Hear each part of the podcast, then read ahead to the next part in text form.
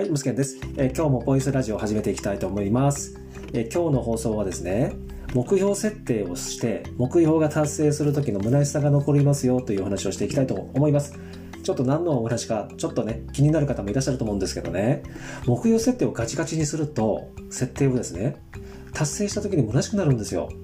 これ皆さんご経験がある方いらっしゃると思うんですけど、私もね、なるほどなやっぱりこれのことを言うのかって、こういうことが達成なのかって、意外と設定をする時のあの楽しさ、ワクワク感が達成するとね、意外とそうじゃなかったなっていう感覚って皆さんご経験あると思うんですね。そんなお話をね、ビートたけしのポルシェに、愛車ポルシェに唾を吐いて、蹴りも入れたっていう有名な話があるんで、それを例えてね、お話をしていきたいと思います。このお話をね、最後まで聞いていただけると、今自分が目標設定ちょっとブレてるなとか、なかなかこう設定できないなっていう方は、意外とちょっとためになるな、役立つなっていうお話としてね、まとめてありますので、ぜひね、最後まで聞いていただければと思います。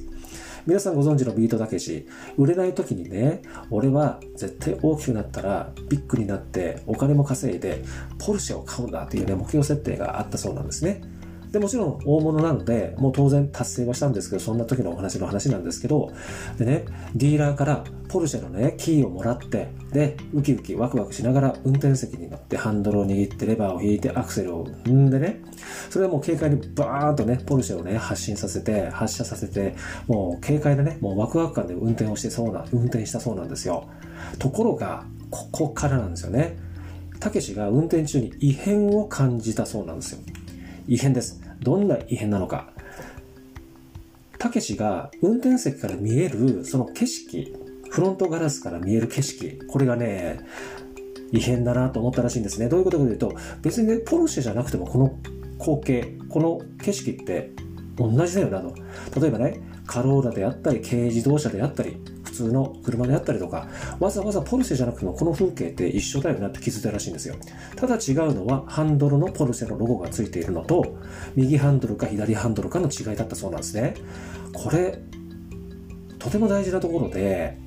なぜそういうふうに思いたかっていうのは大事なんですよね。で、それでね、ビートたけしが、ん、これちょっと違うなと思ったらしいんですよ。それで、若手、えー弟子をね、ちょっと呼んで、そのポルシェのキーを若手に渡して、お前ちょっと走れと、運転しろと。そしたら、たけしはね、そこからタクシーを呼んで、で、タクシーの後部座席に乗ってね、あの運転手に、えーポルシェ、そう、後ろついていってくださいということで、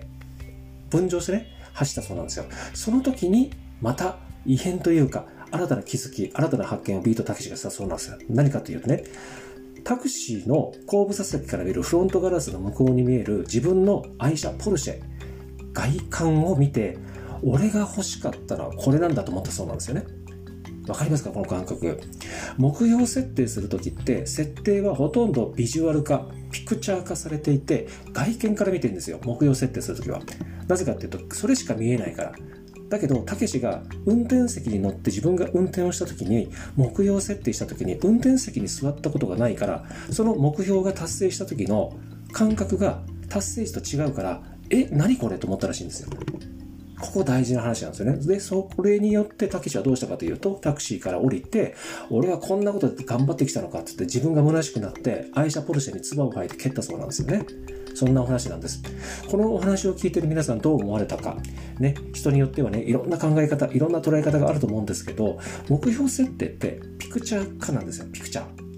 わかりますよね、画像。で、それをね、カラーにするとか、そういうふうにいろんなことをこう、こうやって目標設定で写真を載せましょう。しかも白黒じゃなくてカラーにしましょうっていう、ね、その設定とかいろいろ聞いていらっしゃると思うんですけど、実際に体験したことがないので、達成した時って意外と、えこんなもんなの？あ、これが人が、周りが、世間が言う達成なんだなっていう風なね、その捉え方でちょっと虚しさが感じますよということなので、目標設定をするときは、ワクワク楽しくっていうのはあると思うんですけど、意外に体験してないことが目にバンと飛び込むってくるので、意外にそこら辺のところをちゃんと感覚をつかんで設定すると非常にいいかなって、そんなお話でした。